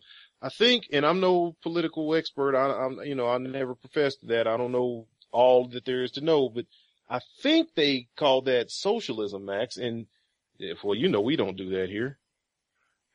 Well, I don't, I don't well, try people, to get into those types of isms too much. You know, I'm, I those, get confused real easy. you know, where the people come together and, or is it, is it communism or socialism? What, what is that? It's some kind of ism where you actually put, uh, the, the public monies towards the, the public good yeah, as opposed to all this individualism. Yeah. yeah so. I want you to. I want you to. Oh, go ahead. Oh, well, I want you to listen to this to this uh, statistics and then tell me what you think. During 2011, more than three million public school students were suspended and over a hundred thousand were expelled. These students were overwhelmingly black, of course, and according to the Department of Education, black students are suspended and expelled at three times the rate of white students. Save for American Indians, no other racial group experiences such outsized racial dispro- disproportionality and exclusionary discipline. Indeed, the federal government has said that the racial disparity in punishment levels can't be explained by differences in kids' behavior alone. Importantly, just one of those suspensions can double the likelihood that a student will drop out of school. Just one. and increase the likelihood that a student ends up in a prison. A disproportionate number of students of color are even arrested at school as a form of punishment. What do you think about that, Max? You think that's the, that's the the pipeline to getting that 200, 300,000 a year?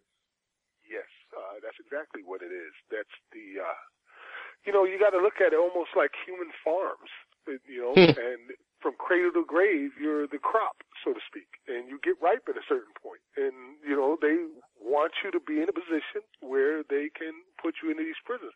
You know, they're already complaining about overpopulation, which is a, uh, a fallacy in itself. And you got people like Bill Gates talking about how we need to reduce the population and things like that. So this is one of the ways that not only do they reduce unwanted populations, uh, like uh, Justice Ginsburg has stated, you know, on particular populations, but they also get rich on it. and they get rich on it via the taxpayer, uh, and also using commercial uh, exploitation. So this is really, I don't think this is so so much of a new thing, but it's new to this generation. This since 1980, we've been seeing these things occur and occur and occur more and more and more. Yeah. Particularly with people like Chris Christie, the governor of New Jersey, who started as a lobbyist for CEC, the private prison over there. And since he's become prisoner, uh, the uh, governor of New Jersey, you've seen this expansion using even eminent domain laws in order to create these halfway houses across New Jersey for uh, kids. And New Jersey, uh, I believe, let me see if I can find New Jersey on the list here. Uh, New Jersey, right there. New Jersey brings in $196,000 a year for every one of those kids in those halfway houses. And you see them all across New Jersey, and it has expanded to other states. So when you start thinking of this as slavery as we do, you start seeing these connections come together for clear conclusions. Like this is exactly why they're doing it. There is no, you don't really need to think about so much the details. Go with Occam's razor. What's the easiest answer? What is the most Right. obvious conclusion? Right. Well, it's pretty obvious. Pretty damn obvious. You mentioned Chris Christie uh, again, like we talked about last year in the governor race in Florida. Neither Charlie Crist, the former governor himself, uh, already of the state, and or Rick Scott. Neither one of them had a word to say about what's going on in Florida's prisons, and they are arguably some of the worst in the country. Arizona, they got into a spat in their uh, um, attorney general race out there, if you remember, where um, guy's name was uh, Mark Brnovich, I think. Uh, he um, was a former lobbyist like Christie. And they called him out on it and he's lied and danced and tried to get out of it. And well, no, it's not what it seems. No, it is what it seems. You took money from the private prison lobby to go to Congress and go push for law for sentencing extensions and push for private prisons expansions. And now you want to be the attorney general, the top cop in the state. What, why do they get so incredulous when people figure out their shit? you know, it's just again, something's just so obvious. If you just stop, just clear away the veil and accept things for what you see. You know what I mean? What Right. face. It is obviously wrong for anyone who is involved with a prison for profit, punishment for sale organization to be in a position to write laws or enforce laws or create laws or have anything to do with the policing and the justice system in our country.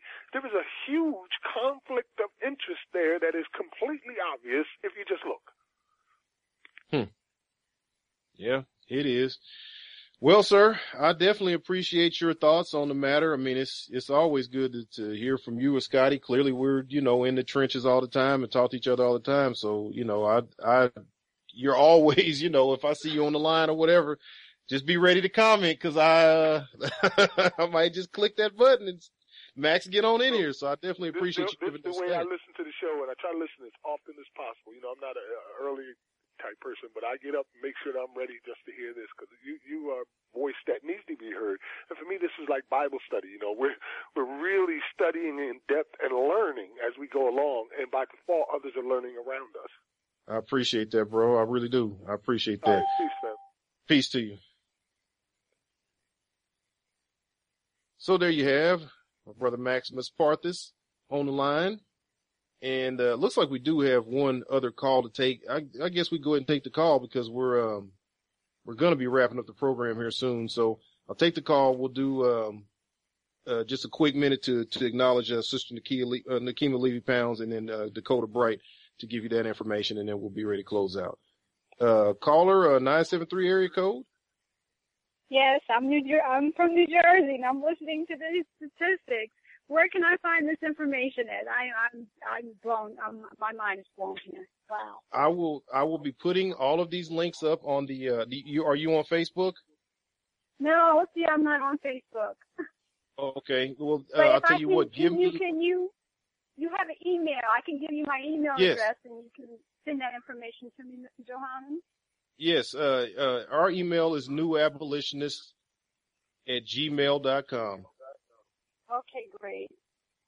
Thank you And so you can- much. I'm listening. Yes, I appreciate it. Thank you for, thank you for listening and calling in. Okay, so there we have a, a caller that's, uh, that's listening and these numbers are shocking and they are, are shocking. It's ridiculous. The, the, the statistics is mind blowing. Some of these shows the last few days have been difficult for me to stay, you know, in compartments to story to story to story. Some of them, they're all horrible, but some of them just pull on my heart so much. And I mean, I, I may sound like I'm, you know, cussing and fussing and at times, you know, spitting fire on this thing or something. And just really, I, I must be some angry person, but you would really be surprised maybe to find out that there's times when I'm reading this stuff just to get the research ready or when I'm reporting it to you. And I'm honest to goodness, I'm sitting here with tears welled up in my eyes. I'm sitting here and I'm, my voice is trying to not to crack because it's like, this is the reality. This is not some fantasy. I'm not reading a, a sci-fi book to you. I'm not trying to sell a script to Paramount. I'm not trying to give some, you know, hyperbole of what's happening. This is the reality of the truth, people. This is what it has come to. This is what it has always been. That's probably what makes me the most sad is that this isn't really like new and, and groundbreaking. This is what it has always been. And if we don't fight, this is what they want it to always be. So just think about that. This is what they want it to always be. This is how they, they get down like this. It could stay this way for their money. So our unexplainable Black Death, uh, profile is a young brother named Dakota Bright. Says on, uh, November, t- November 8, 2012, around 4 p.m., after school hours, a teenager by the name of Dakota Bright, a 15 year old Paul Robeson High School student, was heading to his grandmother's house to check in with her. As he made his way to his grandmother's house, which was his daily routine after school, he was fatally interrupted by the Chicago PD, who claimed that Dakota was in possession of a firearm and that he allegedly pointed it towards an officer, although no motive for any of this was ever suggested. As a result of these allegations, the Chicago PD justified chasing this child down and shooting him ex- execution style in the back of his head.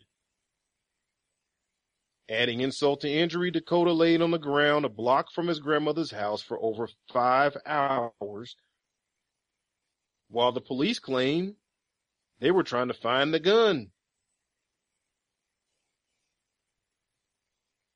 Unexplainable Black Death. They never came out with any more stories, any more explanation of this.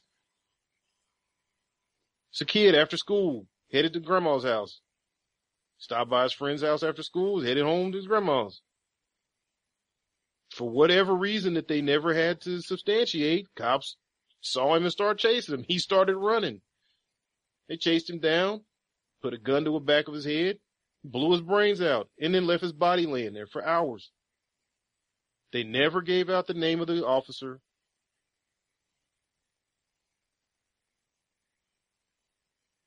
They never found the gun that they said he pointed at him. His mother's still out here, Pansy Bright. She's still out here. I see her at these protests. I see her, her face is still in the place. She's still trying to get justice for her baby. So see, it's not just Michael Brown. It's not just Mike Brown happening in America went crazy. I told you about Amadou Diallo. People was going crazy in 99. And what has been the response from the state? The state has upped the incarceration. The state has upped the lynchings. The state has upped the militarization of the police forces.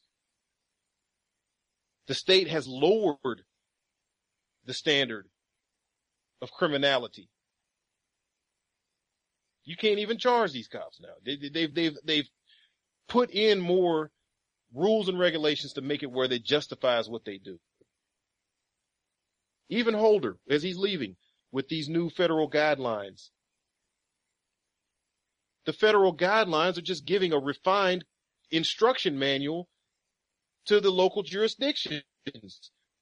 So when you hear about these shootings and then you hear people say, well, they're going to, the first thing they say, Fox News, CNN, MSNBC, whoever, the first thing they say while the blood is still on the street from the child they blew away is, well, Al, Al uh, Sharpton's here or whoever's here, and they said that the family's going to call for federal investigation before they even convene a grand jury, if they even decide to do that. The first thing they say is they're going to send it up for a federal investigation because they expect that nothing's going to come of it. But I'm telling you right now, Eric Holder just set down a new list of instructions to guide these people so a federal investigation is going to prove to be completely redundant if you just detail in your original report these things, when it gets sent up to our office, we won't even have to waste time. We could just put a rubber stamp on it because if you stick to what we're telling you to do, you won't get anybody convicted. He didn't put out guidelines to try to tell these people how to police.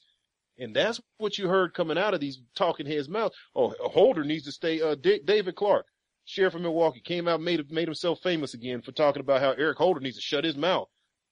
I trust local cops and the government needs to stay out of what the local cops are doing. The government just gave you a damn instruction manual for how you can keep on police in Milwaukee County, which is the A number one leader per capita for black male incarceration. And they're pretty high up there for black males, unarmed innocents being shot and killed.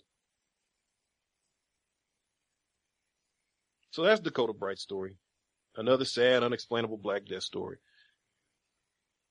and we'll just move on from that. I just want to give a shout out as our abolitionist of the day is our powerful, powerful sister, Kima Levy Pounds. I just want to give her a shout out because she was named as the 2014 Minnesota, Minnesota Lawyers of the Year list. She's a powerful sister, always on the front lines in her area, always teaching. She's a professor, always teaching and raising up this next generation of abolitionist attorneys. She's always out here somehow in these civil rights uh, uh, marches and protests. She's getting arrested. She's out here putting it in. She's putting her life on the line, putting her career on the line, putting her name on the line. She's got a, a, uh, a program that she hosts and brings in interesting guests as well. I've been able to catch a few of her podcasts. I mean, she's just all over the place up there. And I know Minnesota is one of those places that's seen as being somehow progressive, but she's one of the voices that decries how racist and, and backwards it is, just like the rest of the, the country. So just wanted to give her a shout out today and, uh, links to her information will be on our page. Um, and other than that, I mean, that's the program for today, the Abolitionist Daily. You got an opportunity to, uh, to hear some stunning numbers and, um, to all the listeners, I should, uh, give you our um, email information if you don't have uh, social media accounts up, uh, Facebook accounts and whatnot up. So um, just know that you can reach us on email at New Abolitionists Radio. That's N E W A B O L I T I O N I S T S. So it's abolitionists radio at gmail.com. It's that simple. If you got an email, reach out to me. Um, I'm on that account all the time. So other than that, thank you for your uh, listening today. This has been the Abolitionist Daily. This is Yohanan Elia on the Black Talk Radio Network, and we are out.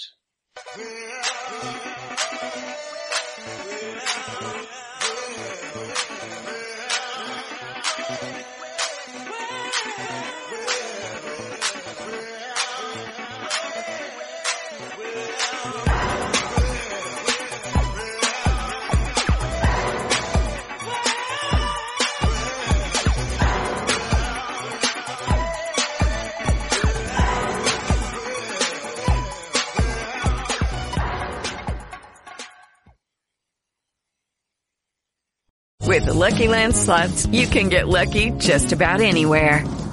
This is your captain speaking. Uh, we've got clear runway and the weather's fine, but we're just going to circle up here a while and uh, get lucky. No, no, nothing like that. It's just these cash prizes add up quick. So I suggest you sit back, keep your tray table upright, and start getting lucky.